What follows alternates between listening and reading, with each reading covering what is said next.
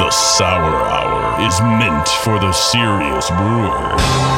The Sour Hour may contain some seriously funkified content. The Sour Hour is not for the faint of heart. So exercise some damn discretion, would you please? Sheesh. And now, here's the Sour Hour with Jay Goodwin.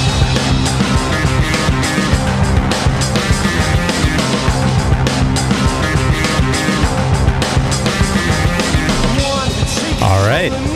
It's that time again. March 2015 Sour Hour. Special day today Oh yeah, in all of our lives.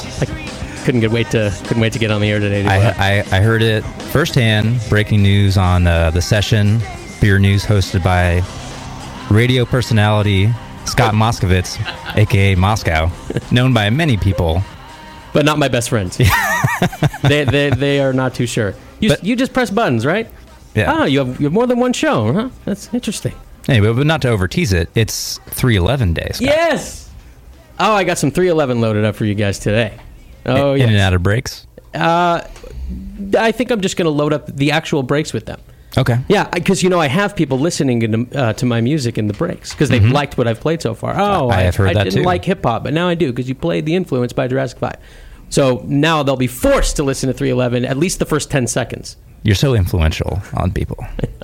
I know. I'm just I'm breaking them. Uh, here's breaking news on a band that's 20 years old. Yeah, exactly. Yeah. Believe it or not, this is the Sour Hour on the Brewing Network. We're going to talk about sour beer at some point tonight. I'm your host, uh, Jay Goodwin from the Rare Barrel. Uh, we're here at the Brewing Network Studios in downtown Concord, Studio ADD, ADHD. Huh? What's the studio name again? What were you just talking about? What? Oh, I get it. You made the same joke like two shows ago, man. Yeah, well, I like it. You know me. I like to recycle my jokes. That's Scott there. Uh, Bevo's also here. Hi, Bevo. She has one earbud in, and it ain't us. Put on your goddamn headphones, Bev. With who? She's on hold. She says. I like this because it's good radio at the top. I'm on hold trying to get health insurance right now. Wow. I've been on We're hold on for the an air, hour. Bev. What are you doing? Well, she's already been on An hold. for hour. now, I'm not giving up. Company. Jesus.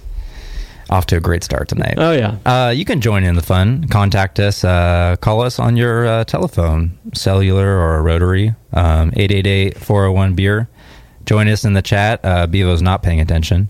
Uh, or email us during the week, uh, scott at thebrewingnetwork.com. You can also watch us on uh, thebrewingnetwork.com slash TV. Yeah, and then uh, if you're not down to uh, do any of that live stuff, just go ahead and subscribe on iTunes, uh, and go ahead and leave us feedback too. Um, you know, we're always looking for your thoughts and uh, seeing how you guys like the show.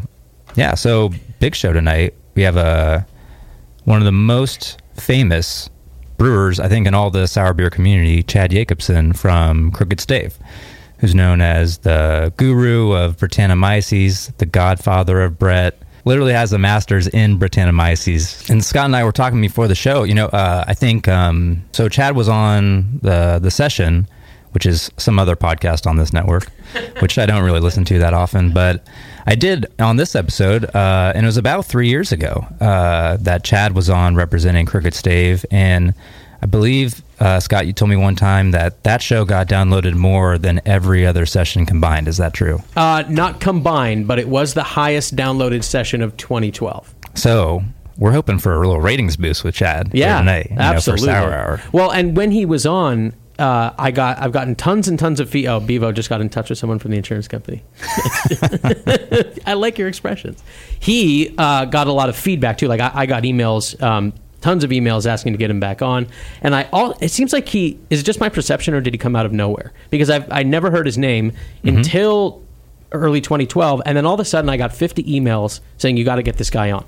Yeah, I mean, uh, we can ask him about it a little bit. It's probably a little bit of a whirlwind, but he went from studying overseas, uh, you know, a topic that is not well studied, and uh, you know, a pr- 100% primary fermentations of Brettanomyces, to then just kind of blasting on the brewing scene at a time where you know sour beer was starting to creep up and become more popular, but uh, you know that that trend has just really skyrocketed into into today, and uh, he's been at the forefront of it. He's influenced the beers that we're making at the Rare Barrel. Um, and he's also just been a good friend, a good uh, resource for us. And I know a lot of other uh, new startup sour breweries too. So he's the perfect person to have on the Sour Hour because he's he's already doing what we're trying to do here, which is you know spread the gospel of how, you know best practices on sour beer making. I bet you. I mean, I wonder how uh, he's got to have been no small influence on the amount of Brett beers too. I mean, are there 180 million percent more Brett beers than there were in 2012 just on the shelves? I'm, I'm drinking Allagash Session Brett right now, and Mm-hmm. they've been doing it, I guess, for a while. But how many more Brett beers are there now than there were then?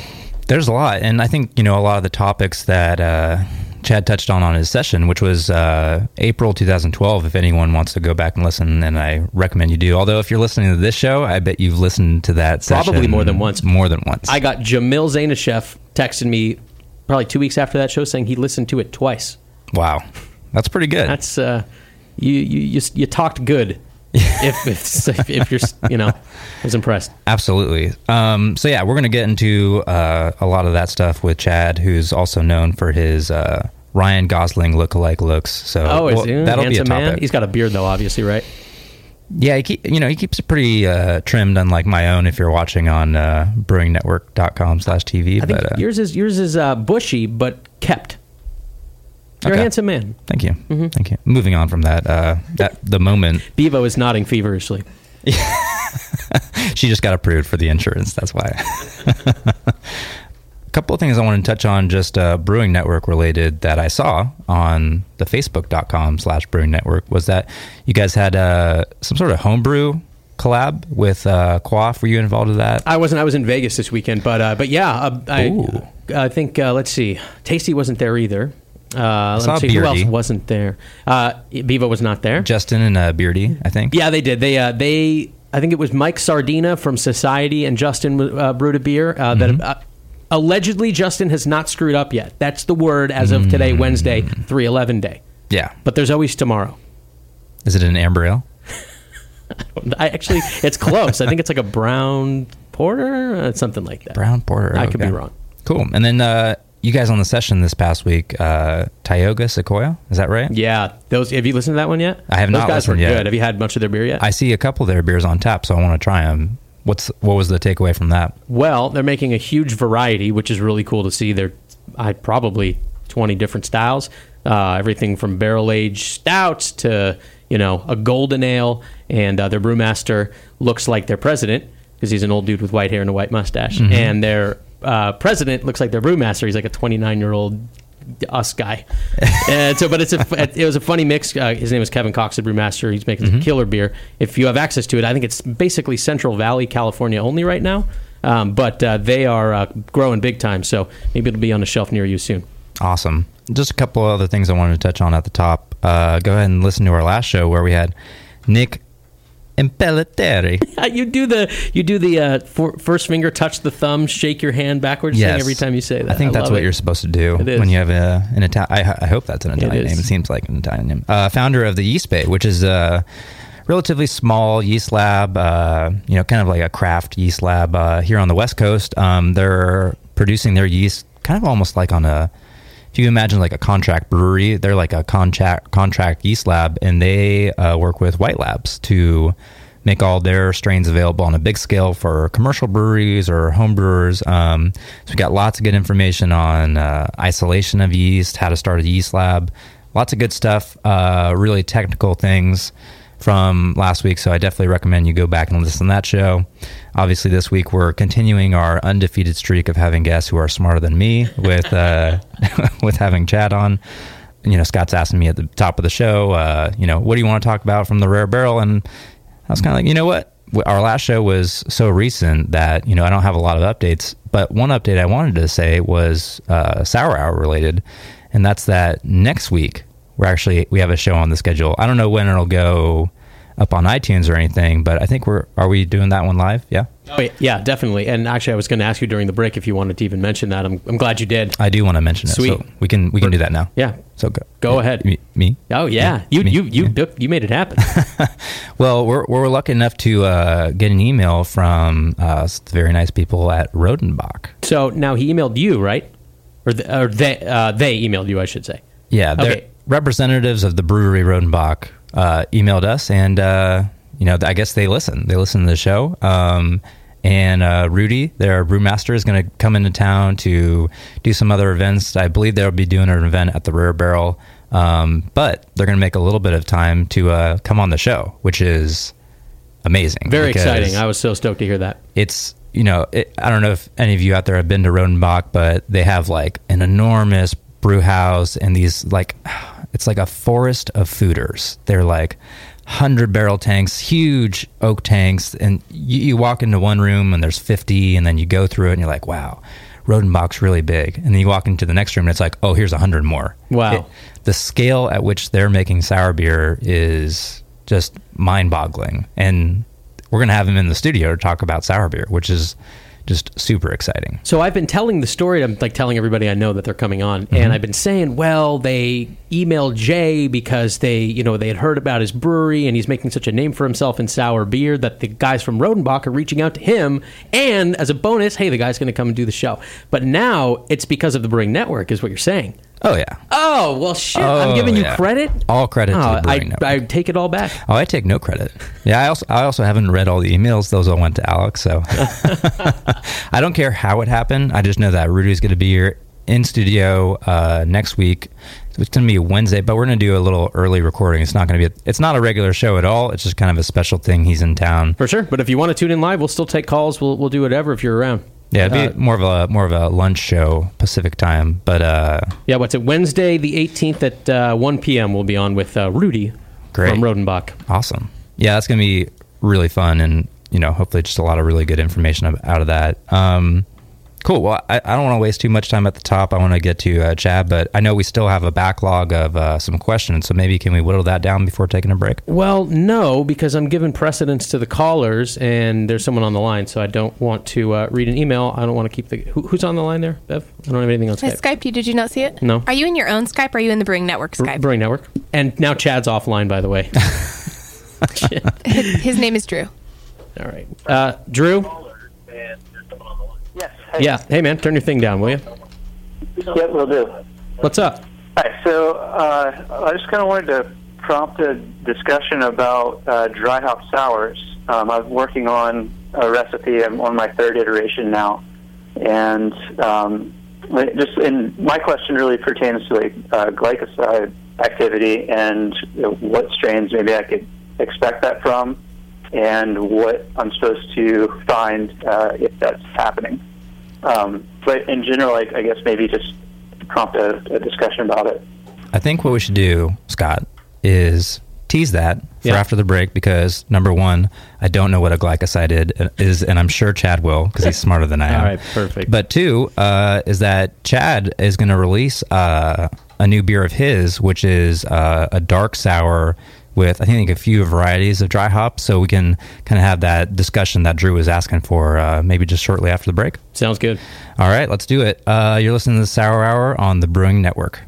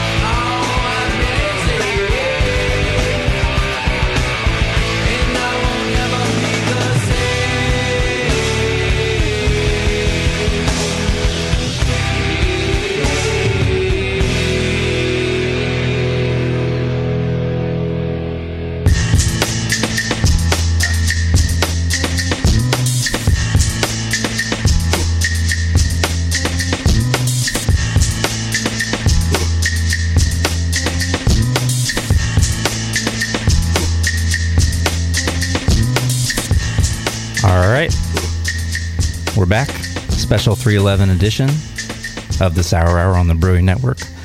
Um, Did you look up the answer to the guy's question? I tried to, but I needed like definitions for the definition. So this is what I want to do. Number one, not forget about our great sponsor, sourbeerblog.com, who sponsors all the questions on tonight's show. And actually, uh, just saw that recently there's a new uh, new blog post on Oud Kriek uh, from uh, Cuvée Rene uh, Lindemans. Yeah. And I thought that was interesting because so you can hear uh, Dr. Lambic's review of that beer, but it's such a similar style to the beer that he sent us. What I'd be curious about is how his beer compared to that one. So maybe that's you know idea for the next blog post. You know, I'm just saying Yeah. that'd be cool. Um, What but- also would be cool would be to get some of that beer, Yes, Doctor Lambic. we can always use some more. Oh wait, no, we had his. That was what we had, right? His yeah, creek. Creek. Ah, yeah, yeah. yeah. So and it was nice and funky. So I'd be I'd be curious to see what those look like side by side. So before the break, uh, Drew had a great question about dry hopping, trying to start a discussion about something I'd never heard of bec- called uh, glycosides. So I'm going to take this opportunity to bring in someone who may know what that is. Uh, Brettanomyces guru, godfather of Brett, owner, brewer, bus driver at Crooked Stave Artisan Beer Project, Chad Yakobson. Are you It's a there, lot- Chad? It's a lot of titles for one man. is, it is quite a few. Good job. What's the bus driver thing about? You know, like driving the bus, Oh, uh, hello. it's a driving, metaphor. driving the shop. I thought you were, you know, maybe doing some beer distribution or something. Yep, back in the day, it was everything. For sure. So, Chad, uh, hope you're doing well. We're going to throw you right into the mix here. Uh, did you get a chance to uh, hear Drew's question, or should we bring it back? I think Chad, you were blasting 311 in your headphones, weren't you? You didn't hear it. I was. Yep. There you go. So you was got a bunch to of repeat it. 311. Here, you know what? Let's, Let's let uh. Drew repeat the question. Drew, go ahead. Hi guys. Uh, well, I don't know. I, I haven't heard what y'all talked about so far. See, so- he was blasting 311 too. Uh, we, we, here, restate the question for for Chad, uh, the uh, Brett Guru. Okay, sure. Um, hi, Chad. So I'm uh, on my third iteration of just creating a, a, a sour Brett IPA or dry hops, you know, sour. And um, so I've, and I've read a little bit about um, you know, compounds and hops that are uh, you know, both flavor and aroma that are bound to sugars. And so that some Brett strains have the ability to unbind them from sugars and then free those up so that you get like extra flavor and aroma. Um, but it seems like that's uh, strain dependent, so like not all of them can do that. So I'm wondering, uh, for one, like which strains maybe I could expect that from, or, like where I could maybe find those strains, and uh, I don't know. Uh, also, just uh, have a general discussion about you know, dry hops, uh, Brett beers, just because I'm interested in it. Yeah, absolutely. So uh, you're right on the kind of uh, the cusp there of they are their these glycosidic compounds are aromatic, flavorful compounds that are attached to uh, same thing, kind of multiples these different uh, sugar compounds. I believe they're five chain compounds, and with different Brettanomyces strains, it has the ability to cleave that bond. Uh, it's also kind of known as de novo syn- synthesis. And when it does this, it creates these novel esters, these characteristics that weren't there before. It can do this with not just hops, uh, fruit, spices, and different stuff. I I think to me that hops kind of has the neatest, uh, I, I guess, kind of the, the best ability to be used in beer. When you use you know, fruit with Brett beers and sours, you know, we see a lot more of those, and you're not thinking about these novel characteristics the way we are in hops and all the aroma hops that we're getting these days. So, all the research that I've seen on this, because it's not something that I've been able to directly study, directly kind of look at for research, has really shown that it is strain dependent. And it really seemed like there was one out there that really did this and others didn't. It's kind of a really interesting thing in the literature. So, you can find this in Brettanomyces. I know that Miller Coors has done a lot of research on hop glycosides. Uh, or actually, it's more Miller, and I don't think any of that is available to any of us. And so has Tom Nielsen at Sierra Nevada. And I kind of think that it's been, from my understanding and kind of talking with Tom Nielsen a little bit, they didn't find hop glycosides to be all that important. That what was measurable, what could happen, they would actually use. They would. Uh, they were taking hops and they were adding beta glucosidase enzyme directly to it. So really getting the synthesis, not trying to do it enzymatically, but really in a chemical kind of lab type setting to see what would happen. And then they were doing it with they'd run it through GC Sniff, and they weren't finding anything that was extremely conclusive, or at least that was kind of my understanding of it.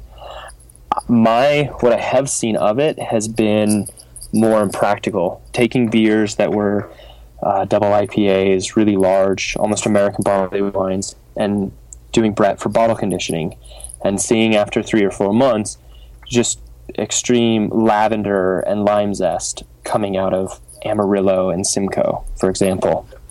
And so that's mostly kind of really what what I've seen for it. We've continued to play around with it at Crooked Stave, and we have a, actually a, a, whole line of kind of sour beers and dry hopping that's going on. My hope is to be able to look at it more. I think you see it less when you have the bacteria in with the beer when it's actually the sour as compared to when it's just kind of say Brett secondary inoculated or Brett primary fermented. But uh, I mean, it's it's kind of one of the really exciting places in the field right now because there's not a ton of research. There is stuff going on, uh, but not published. So it's you know it's kind of up to the people who are, are being able to play with it, being able to taste it, and consumers kind of seeing it. And it's hard. You you might see it after three months or six months. Absolutely, and you're you're seeing a lot of anecdotal evidence of you know a lot of flavor changes. Uh, you know, Chad, you touched on that. There's not a lot of research in this topic. Um, what we found at the Rare Barrel doing uh, our dry hop sours is that uh, you know the hop component of it, the dry hopping component, does change quite a bit. We do a yeah. lot of uh, collaborations with a brewery in San Francisco, uh, Cellarmaker Brewing Company, and they they know their hops uh, backwards and forwards, and we trust them to kind of craft the dry hopping schedule and pick the hops uh, for our sour beers. That's the collaboration part of it. Um, but even then, when we're uh, tasting them along the way, the the character that they're so used to with their hops uh, changes so much with the interaction with the acids, probably some of that interaction with the Brett that they get these flavors and aromas that they're totally not used to. Um, but yeah, Chad, you know, Chad, you mentioned uh, some of the stuff you guys do. Maybe expand on that a little bit. I know you guys are either about to or you just have uh, released like a, a, dark sour with some dry hops. Is that right? Yeah. So we have uh, we have a beer that ultimately is not too different than Hop Savant. We kind of approach it them both two different ways. Uh, it's being done with mixed culture fermentation, so it's it's Brett and bacteria really from the get go. And what we started doing it with it was we changed the recipe just a little bit, kind of to hold the base as you would with any, uh, but started dry hopping it. We released Progenitor, and we released the golden version uh, maybe a month or so ago, and then actually, uh, today is the release of the dark version, and it was the same same kind of take and same idea I, I think Jay, you kind of uh, touch on it the best. It really is anecdotal when you're kind of looking at it. So you've got to have something to kind of compare against, which is the hard thing. And once you kind of understand those hops and once you know them, you can start to look at it. And so in these, we're still right now, what we're doing is playing around with. For me, I, I love the tropical fruit and citrus characteristics. I think it goes really well with this citrus, sort of Brett, tart, sour characters that you get and so to pair the two is what I really like to do. In this most recent one, because it's darker, we went with more. We used some Falconer's Flight, a little bit of Columbus, some Simcoe hops that took it in a different direction from the golden one. And the idea is to kind of keep it going, keep working with the hops, and watch how they evolve over time. Same way we did with Hop Savant. And eventually we'll start to bring that beer back soon here. Hop Savant was was the one really from the first time when I saw this. It, it was pretty pretty amazing when I saw what Brett could do with hops and how it could protect them, and that's what we kind of set out to do with Hop Savant. Was like, okay, let's use the Brett in the beginning and watch it not only protect the hops but change the flavors. And we still see it. We still see the characteristics of the hops coming out one year later. So I want to see if the same thing's happening in the sour beers and how it works. Certainly, it's it's happening to a different extent, and I want to see you know what difference the bacteria might make. Bacteria itself is also um, not just kind of antimicrobial, but uh, anti-oxidative, uh, and being able to like further protect that alongside with the Brettanomyces there. So you get really unique flavors. And what's interesting is they they drop out but then increase over time. So we'll see when we first release them and they're fresh, we're you know really ecstatic about how much hop character came into it. It's still just kind of a new thing, thing about sour beers and and the dry hopping, and then you kind of watch it go away from what you what you first knew, and, and it's a little bit of a bummer. You're like, oh man, where did those original hop flavors go? You go back to it, then two months after that, three months after that, all of a sudden there's a whole new set. That's kind of that anecdotal evidence of you know the to me of the beta glucosidase or of new flavors coming out from hops. You know whether that's beta glucosidase or that's just uh, what's being able to go on with the hop and not oxidizing as much that that part I'm not sure about but it's it's pretty fascinating when you you know when you compare it against IPAs or black IPAs you know and you're like okay drink fresh have fresh because as it oxidizes it's not a very complementary set of flavors that return after three or four months Absolutely, and I think you know you touch on something that's that's really true and telling is that you know Brett research and progress on making new flavors and aroma in Brett beers and sour beers uh, almost mirrors the new flavors and aromas that are being produced by hop varieties and dry hopping techniques because you know you're kind of looking for this intense flavor and aroma spectrum where you know for both of those things sometimes you'll get more of the fruity floral tropical side of the spectrum. But then on the other side in both hops and in brett you can get kind of that more funky or dank or resinous or piney or spicy where it's you know a little more harsh but it's fun to you know layer those flavors and aromas in in hoppy beers but also do it in Brett beers, and then also do it across hoppy Brett beers as well. So, I think I think there's a there's huge potential for this as a as a new frontier in in brewing beer, and luckily, uh, the way that uh, people who are into craft beer are um, sort of easily introduced to the style so far, uh, you know, I think there's a lot of potential for people to to really geek out about it. Absolutely. The layer, the layering of flavors, I think, is extremely important. Hops actually play a really, a really big role, um, but it's not always. When you just taste the beers, you won't always pick them up. But we dry hop some of our saisons very lightly, uh, some of the 100% Brett, even Saint Bretta.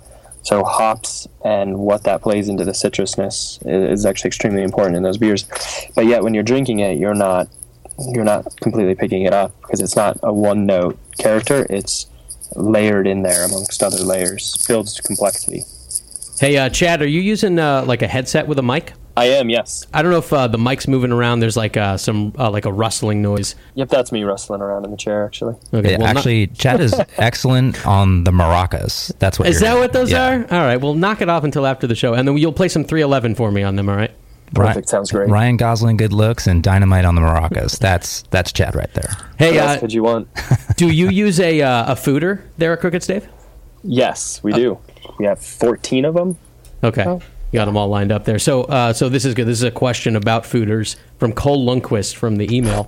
He said he's heard a, a lot of people discarding barrels for defects like acetobacter, ethyl acetate, etc. How do breweries uh, with foeders handle that issue? So, if, is there a remedy for a foeder that goes bad, or is it just more difficult to get that kind of damage with such a low oxygen seepage? He just said it seems hard to justify the cost of such massive barrels if they may need to be discarded.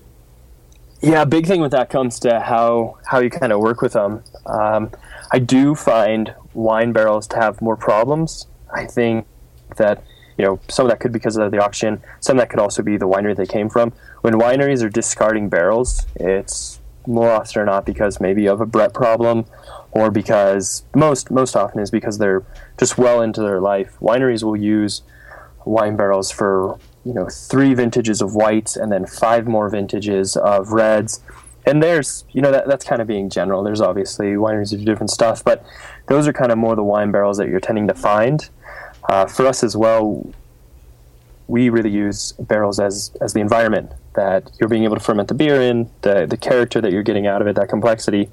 It's not about making a you know a certain varietal wine barrel aged beer of that sense and so with foeders, you're more using foeders for fermentation. A lot of foeders actually are used one month out of the year, and that's it at wineries. And after the wineries get done with them, they are then uh, they open them up in the top. They blow air through them with a big fan. I mean, all sorts of stuff where you'd say like, "Oh, it's got to get acetobacter in there." I would say with the ones that we've gotten in uh, that we haven't had. it. Actually, we, we've got one right now uh, that we've smelt. And we're like, yeah, it's uh, it's got a good aroma to them. We usually get them after they're ozone, clean, sulfured, really taken well care of. I think wineries probably tend to take better care of their foeders uh, to begin with, but also our standpoint, you know, with a barrel when we get barrels in, we pull the heads off. We go through, uh, I call it relivening the barrel, kind of just loosen up that layer where all the wine is just caked on to the barrel, and you have the wine stone. But the other thing you get in smaller barrels is you get splinters inside, and it actually creates a, a blister. We we remove all those blisters. Um, winemakers should as well, but you know they, they tend not to. So when we pull the head off with the back of a of a hammer, we will kind of get at that blister, pull it out, and oftentimes the wine in there is holding acetobacter, is you know, is spoiled wine by that point. By getting that out, by then rinsing that barrel, we have much better success with barrels. I've actually I've never thrown a barrel away, ever. Hmm. Yeah, I'm not going to talk about the other stuff we haven't had happen either because I like to mix myself. um, but we're very very meticulous with how we do barrels. Foeders are really really thick staves. I've never seen a blister in a foeder. I've never gotten a foeder that has wine crystal all over it. They really seem to be taken care of. When you when you get them in that condition, it's really easy for us. I mean, we will swell them with HLT water. We rinse all of our foeders with a, a product called Acto 140, uh, but essentially it's barrel cleaner. This it's an, a little bit of an oxidizing agent, so if you just pour it onto the wood, it bleaches it a tiny bit. It's similar to PBW, uh, except for it has no surfactant in it, so it will rinse completely out. Winemakers use it all the time. It's barrel cleaner.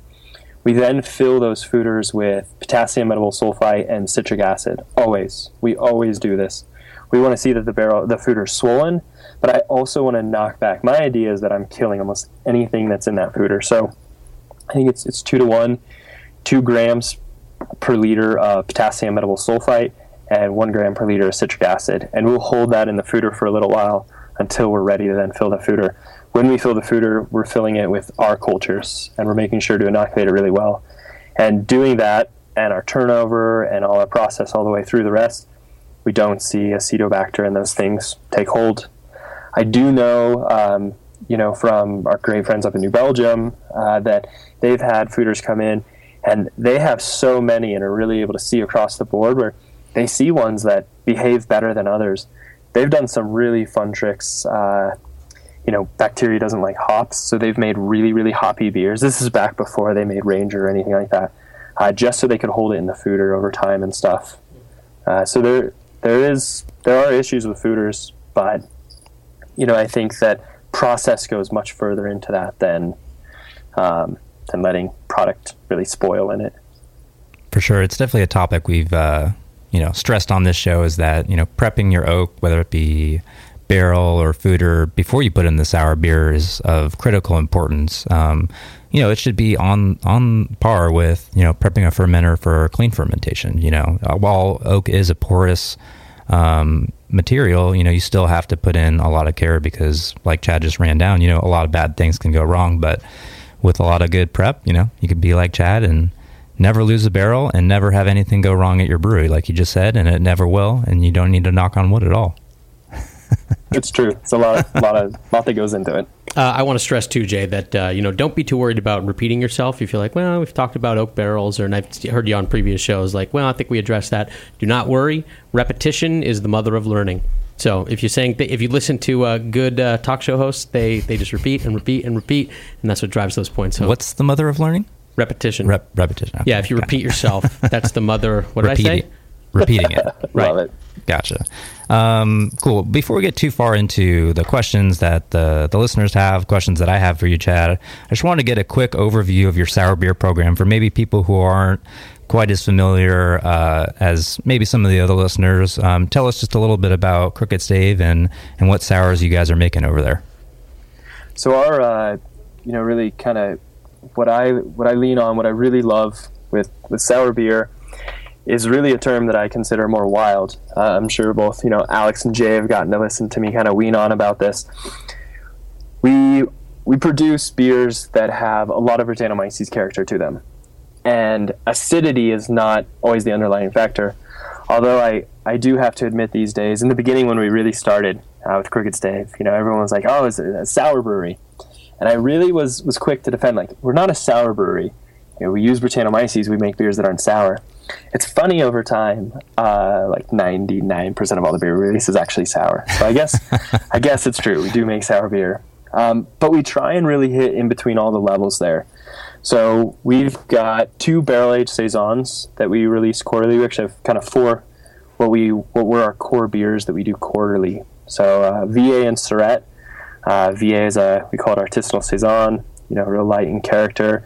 Vieille means old, kind of old tradition. It was a saison that we really worked on the recipe with Yvan De Baets. Yvan De Baets is uh, the amazing Yvan De Baets, as he should be called. He knows Uh, owner, Yeah.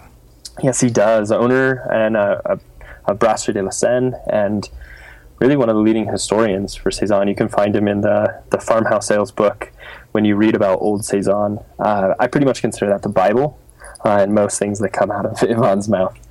And so we've created these beers, both Vieille and Surette, to know, spend a couple of months in foeders. They have older vintages blended into them. And then Vieille, we actually dry hop just lightly. It uh, lifts grassy, citrus, kind of lime type notes into it. And Surette, we keep as it is. It's very vinous, kind of what I like. So our slant on Saison, you know, most people drink it and they're like, oh, this is sour beer. Uh, but really trying to look at kind of what historic Saison was, how it aged for, you know, always six months, always in oak, always had Brettanomyces, and went from being actually very hoppy to eventually taking on that that bitter or that sorry bacterial kind of sour character. We have two or had two 100% Brettanomyces beers, except for we also love our mixed culture so much that both St. Bretta and Hop Savant started being done with our mixed culture. We're looking as we get stainless steel fermenters in to do more 100% Brett without the acidity in it. Uh, but instead, kind of, we were doing a lot of that, just repitching multiple propagations of our mixed culture. And so that's kind of that, that way we started to go. So we have those four cores. But the big thing is our long barrel aged sour program. Same thing, we work off three cores there a golden, a burgundy, and a dark, as we call them. And we can essentially do anything with them. Uh, Jay and Alex are very familiar with this. Uh, we pretty much have about the, the same mentality, I think. You know, when you look at it, when you see what you're able to brew, you know, not having a brew house, uh, we still don't have a brew house. Uh, that's another awesome, fun topic. That's another podcast. Yep, I have four construction projects currently going on. Wow. Uh, one's a distribution company. That's another podcast.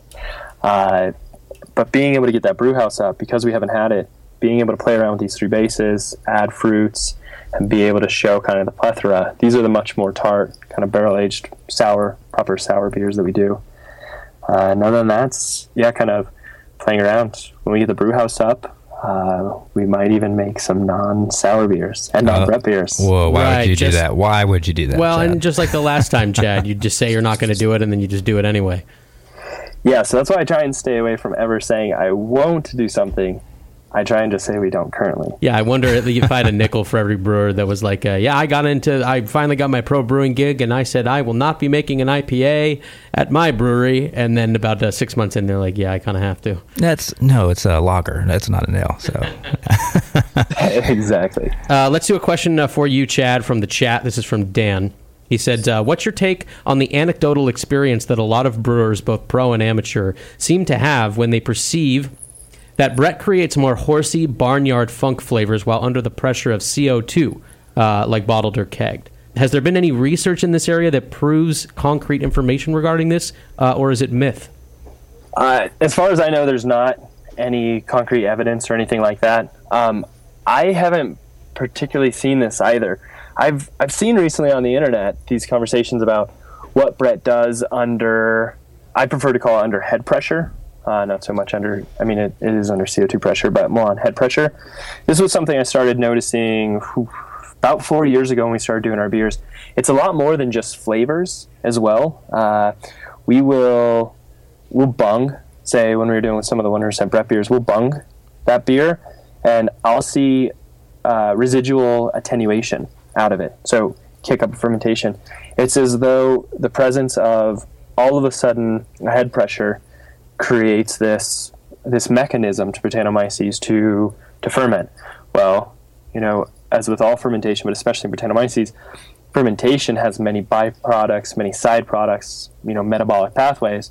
So flavors can be produced along with plethora of other things. So it's certainly not myth that things are going to happen, but I think to directly say, oh, when you add head pressure, you get more barnyard or more horsey type characteristics, which barnyard just uh, such a horrible descriptor. Um, I know, like, if, if, anyone has ever removed a, you know, the saddle off of a horse, and um, mm. I hope no one's beer smells like that.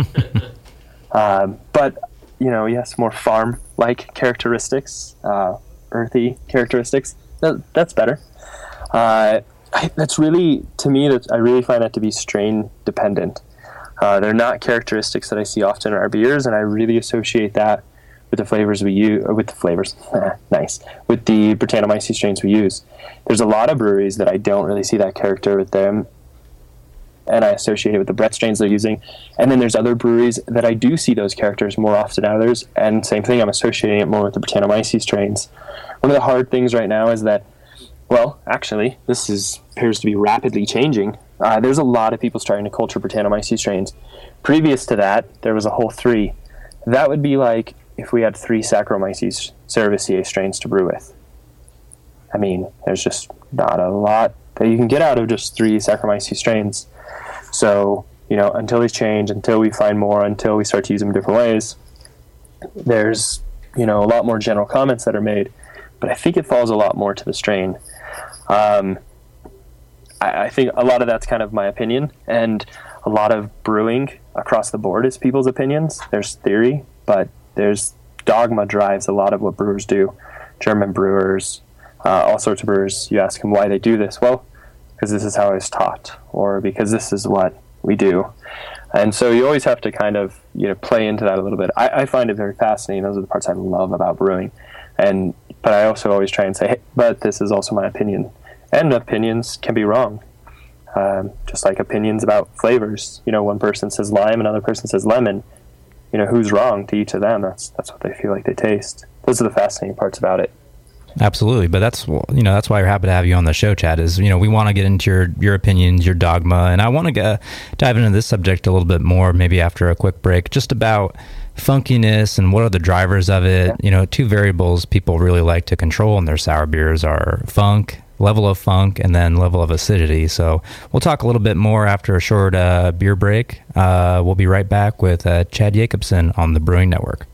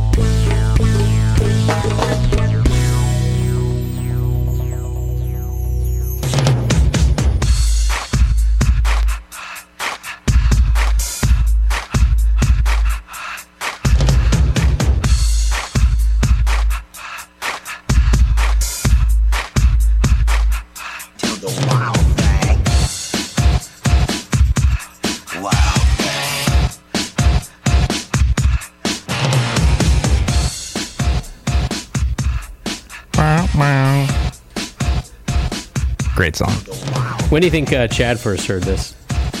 Oh wow. I don't know what kind of music Chad's into. You Chad. Chad, you dig Tone Lo- Tone Loc, Chad? I'm trying to think when I would have uh, first heard it.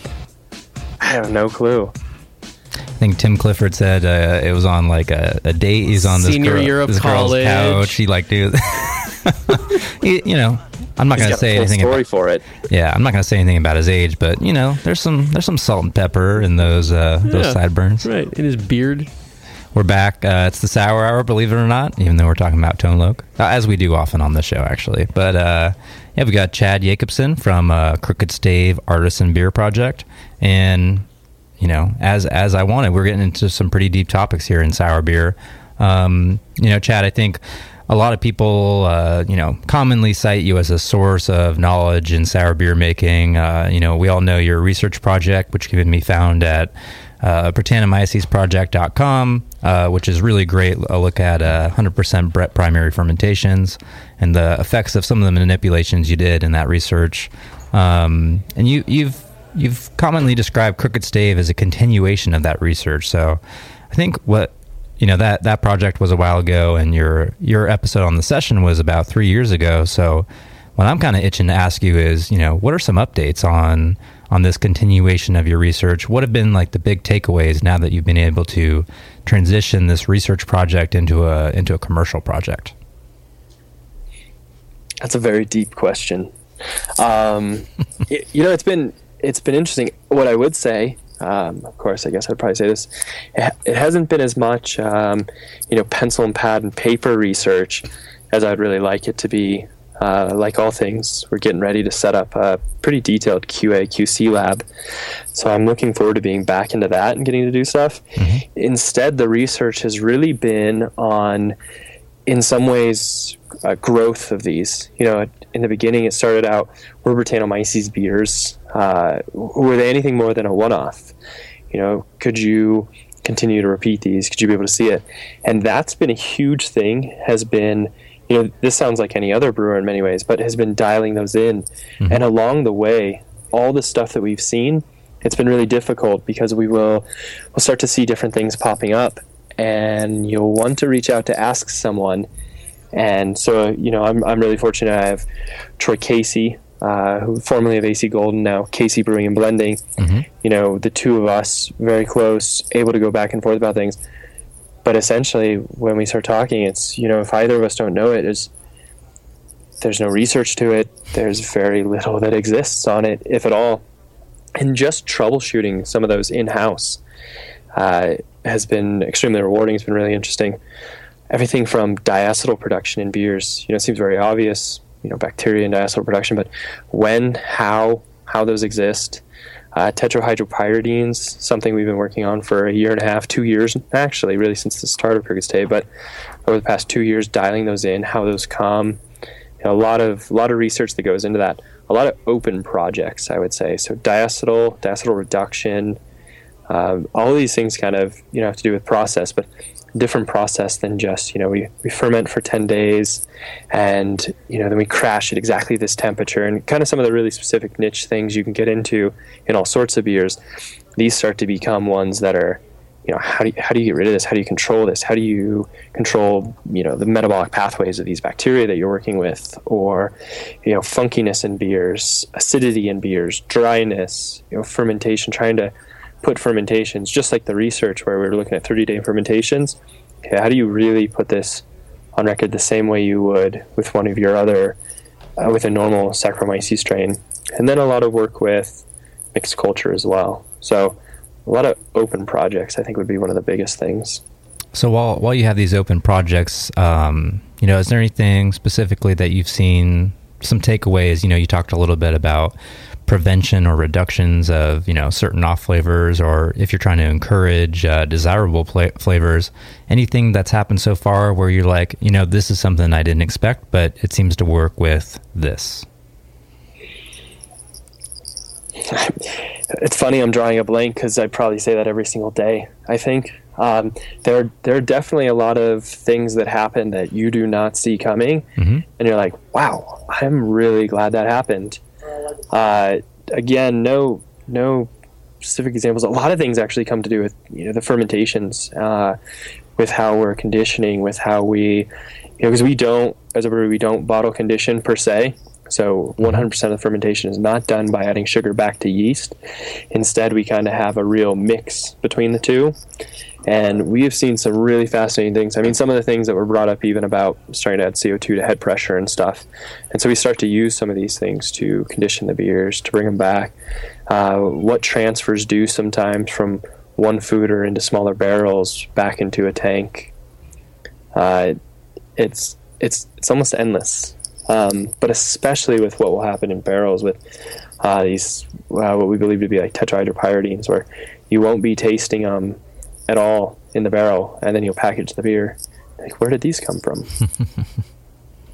Awesome. So, so kind of on that note, you know, we t- we kind of teased it before the break. Um, two variables that people are really trying to dial in with their sour beers, and especially, you know, there's a lot of people listening who are just getting into sour beer, maybe haven't even brewed a batch yet, um, and they they kind of want to know about, you know, how do you dial in your acidity? How do you dial in funk? Both, you know, good what I'll call good funk, you know, desirable Brett uh, driven aromas, and and kind of limit bad funk, undesirable Brett uh, aromas. How, how, how do you guys accomplish that at uh, Crooked Stave?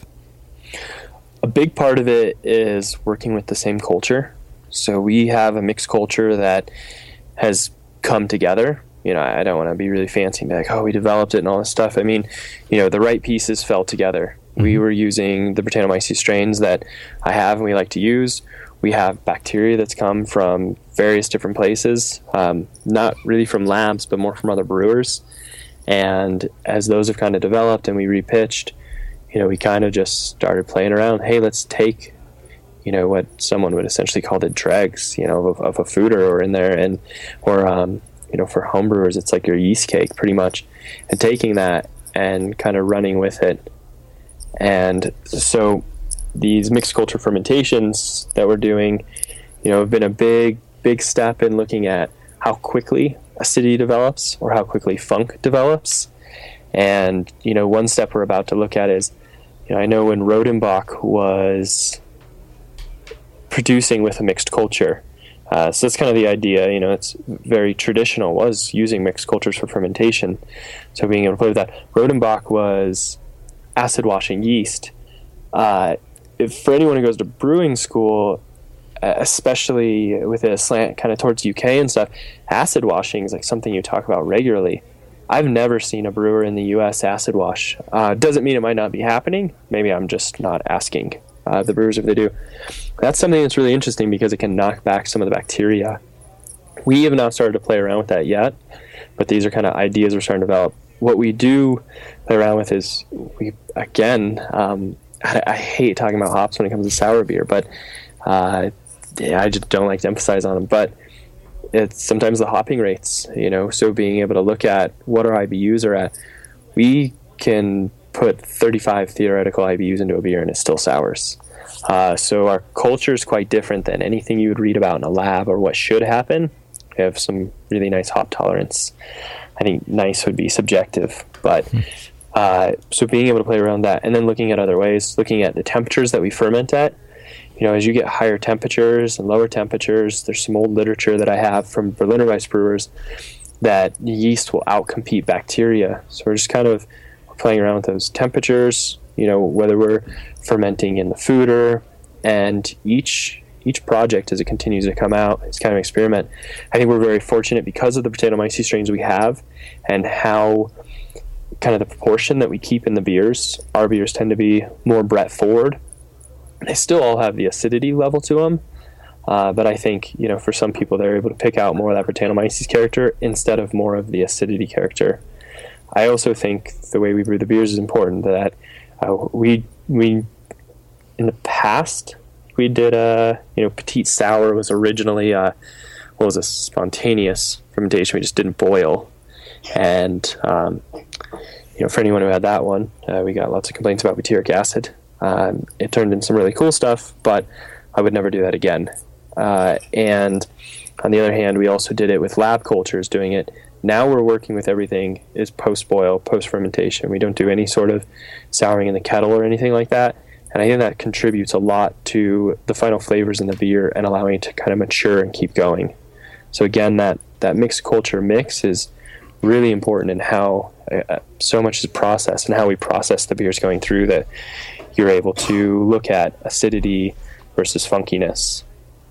That's awesome. You know, it's it, even even with that, you know, we're we're getting an update from you on uh, you know your your petite sour program, and I remember back on the the session you were on, you're you're describing that whole process. But it's just uh, it's kind of cool to get an update on you know where you're at with those hot side experiments, and I think we're we're probably catching you. You know, if uh, if Crooked Stave is a novel, this is uh, you know chapter one and just right in the middle. So it's uh it's while it's fun to check in you know I, I can i can hear it in your answers that you know there's there's so much more to be done. And one thing we say at the rare barrel is you know this is a decades long experiment. And i think you know you, you guys are definitely doing the same things. But uh you know it's not going to stop me from uh trying to get steal some uh tips and tricks from you because your beers are amazing Well, and kind of the concept too, right? Like, isn't your that's you're kind of in chapter one, somewhere near the beginning at Rare Barrel, aren't you? Absolutely. Yeah. I mean, there's there's so much left to be done. I mean, I think we have uh,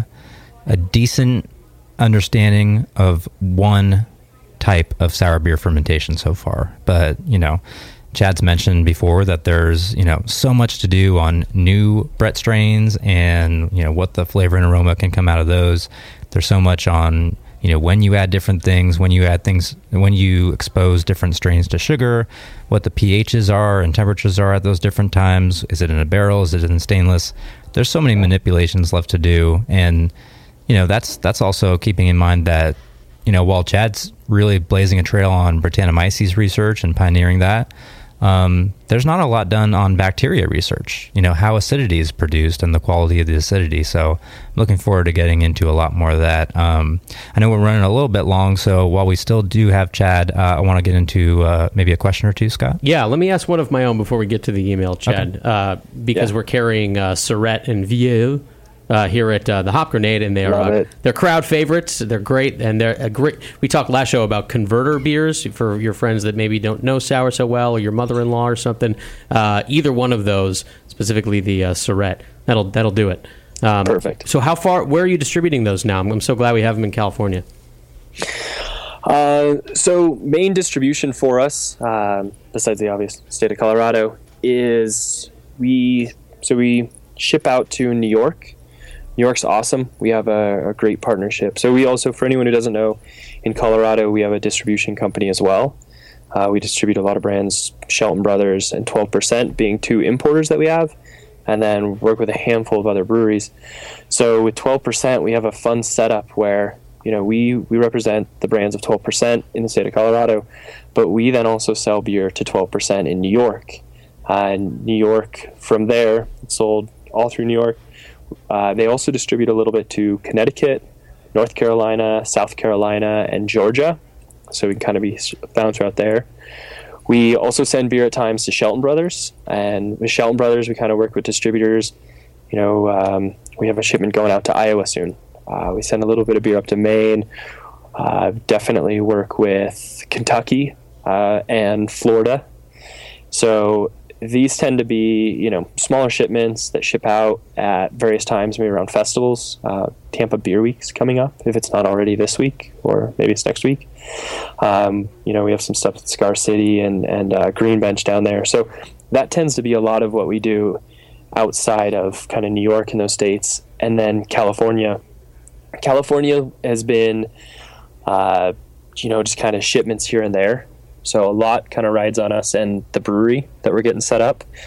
Uh, we're also actually setting up to do some stuff in Oregon for CBC and a little bit up to North Washington. Uh, so my better half, uh, Yetta, she's from North Washington and also for a long time ran a bar up in Portland, Oregon. And so it's nice to send beer kind of to places you head back home to see family and stuff like that. So we've we've got a fun distribution network that we're able to kind of spread stuff out. You know, it's not a lot and it's not all the brands yet, uh, but we're really looking forward to to really changing that come uh, come this summer when that brew house gets in line and everything's up and going. Uh, should should be a lot of fun. So we should tell people listening to uh, go to your uh, neighborhood uh, good beer store and uh, demand that they, you know, import Crooked Stave. But we don't do that until summer, and Chad can actually make the beer.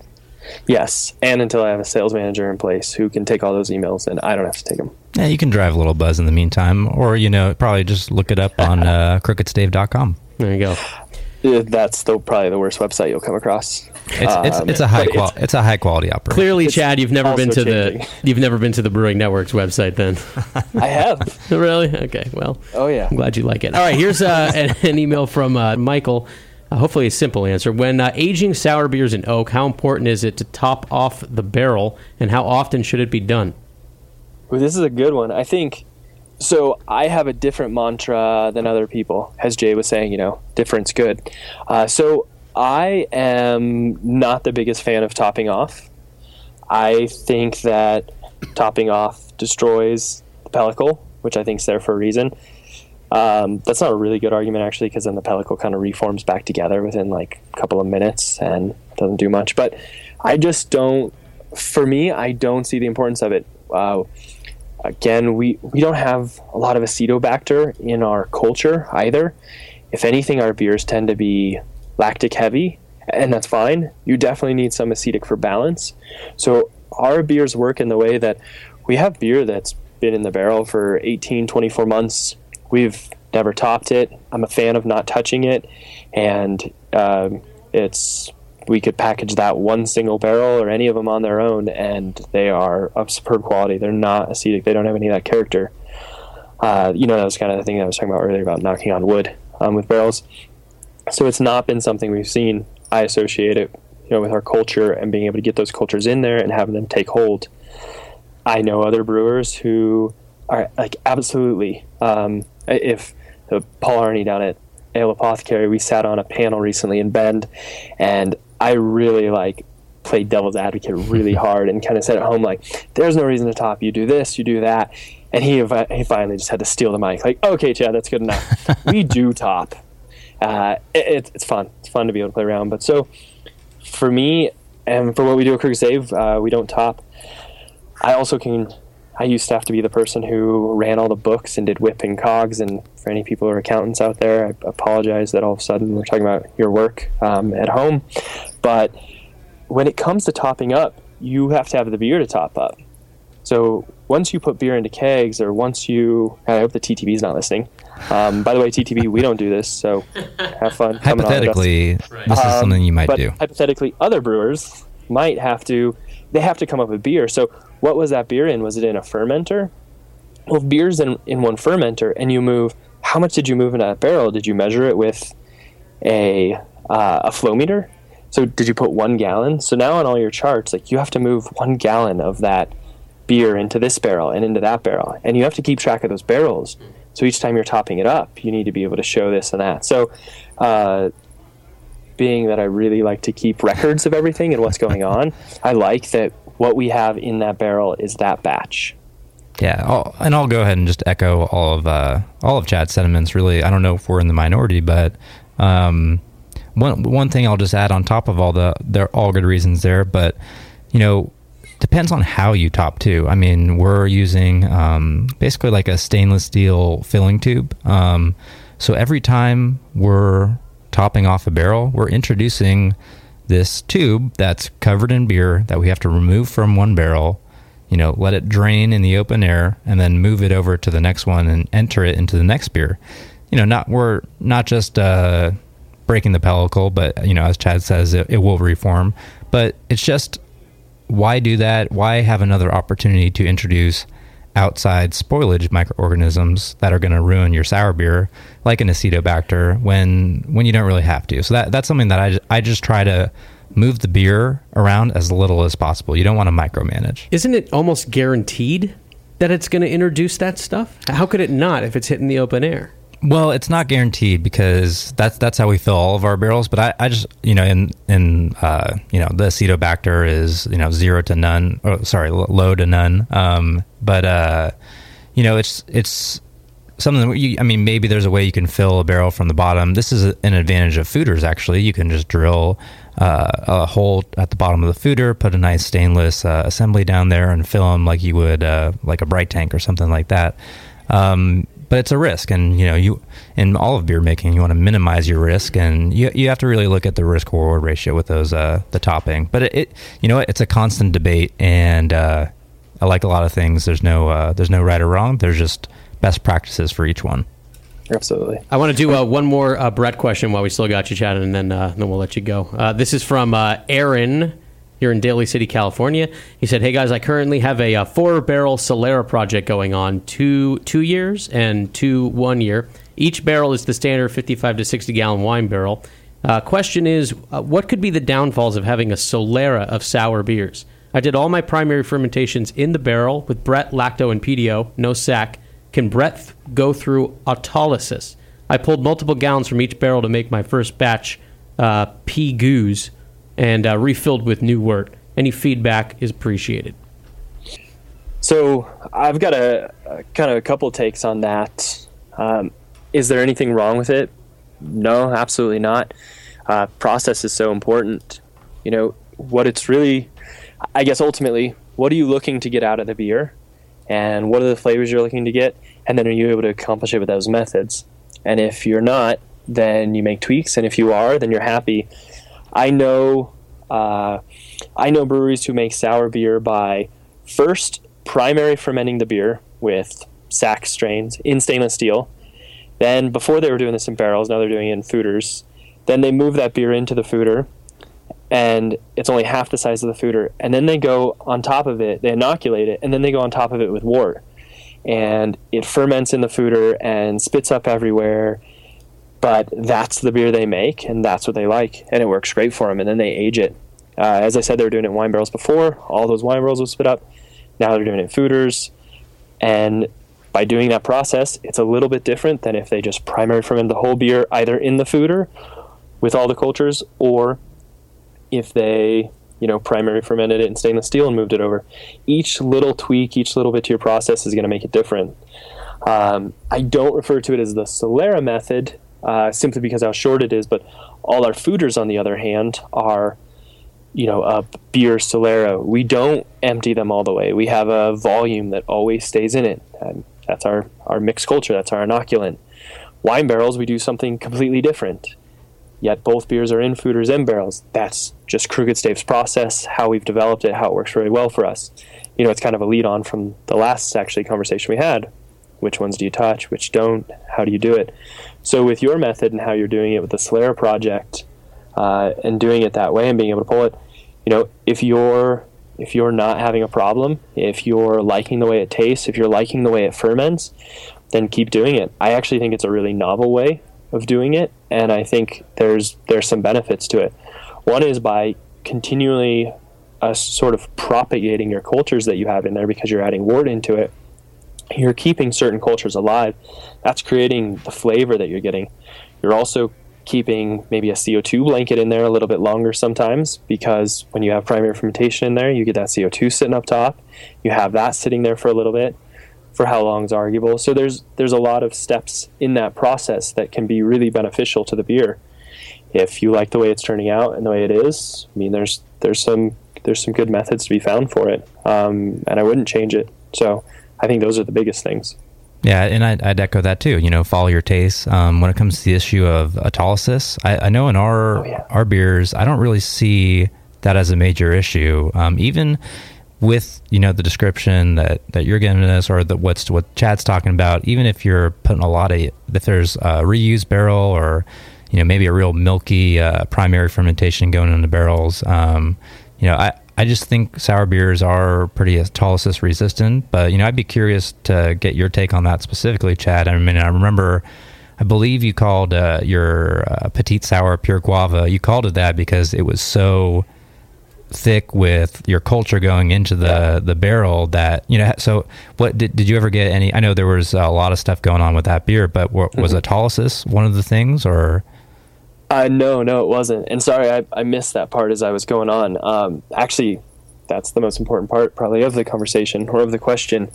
Uh, I have always been a firm believer that Brettanomyces beers are essentially almost anti-autolysis beers. Uh, I do believe so. Trehalose is one of the products that's being released by yeast as that cell wall breaks down. I think it's a big part of autolysis and characteristics you get. The other thing is that when we talk about autolysis, we're usually talking about it in beers that are ale, uh, are fermented, stay in contact with yeast, bottle condition. These don't have anything living anymore. That also means they don't have anything stopping them from oxidizing. So autolysis characters, I think, are also a, a mix of other characteristics, which start to include some oxidation characteristics. When you have Brettanomyces, when you have bacteria, you have antioxidative organisms in there. You have organisms that are staying alive. I think any characteristics that are maybe produced from, say, trehalose, from the breaking down of the cell walls in the sac, are being eaten up by the Brett. Uh, antioxidative, less oxygen influence, you know, less uh, kind of oxidation or staling going on in the beer. And the best example of this is you look at none other than than uh, Lambic brewers in Brussels. Lambic is sitting in a barrel for three years, two years. It is sitting with everything. It's sitting with all the trub from that beer. It's sitting with all the yeast for the past year and a half, two years, three years. That's always been in there. It's not being transferred to a clean barrel. It's not being done that way. Are you picking up, you know, those autolysis type characteristics in lambic? I I don't. those characters come from other things. So to be able to produce beer in that way and not see it, I think kind of shows that I, I find wild beers to be kind of anti-autolysis beers and those characters not to show up so much.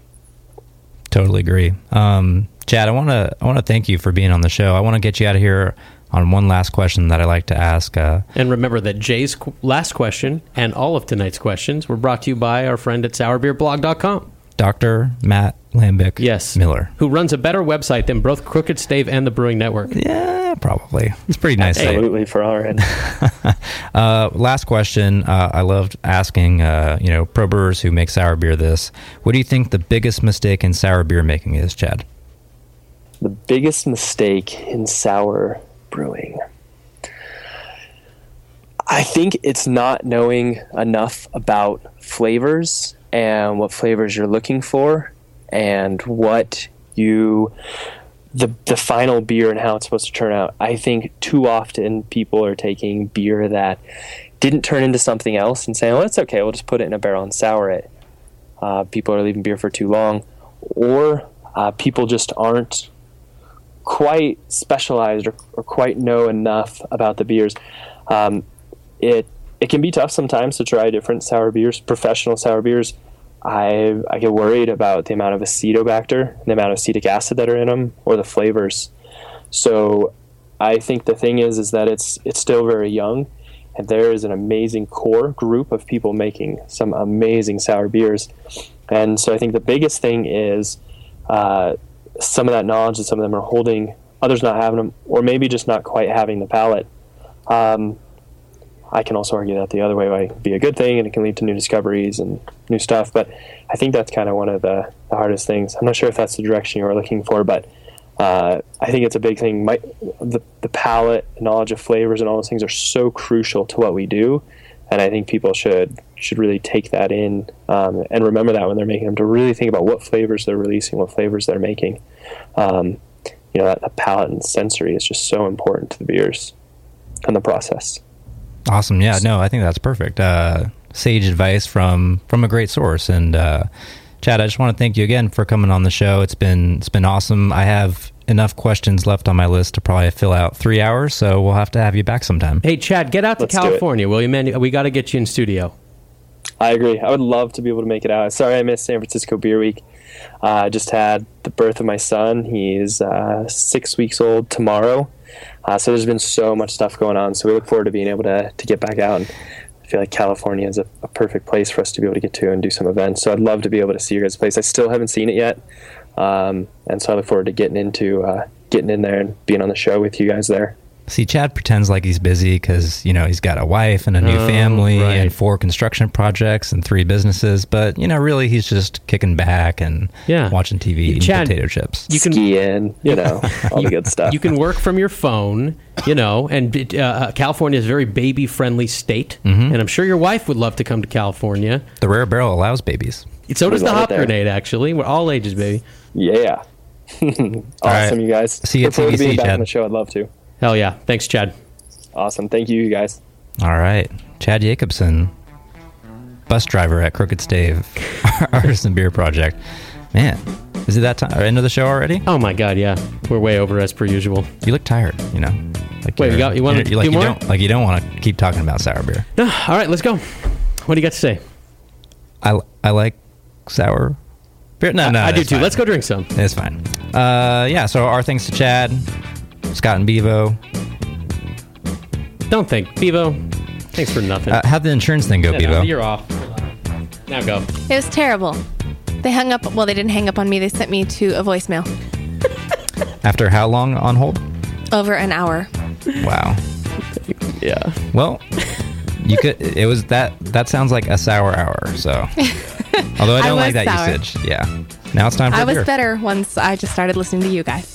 All right. Well, thank you guys for listening. We'll be back uh, next week with Rodenbach. Uh, see you next time on the Sour Hour.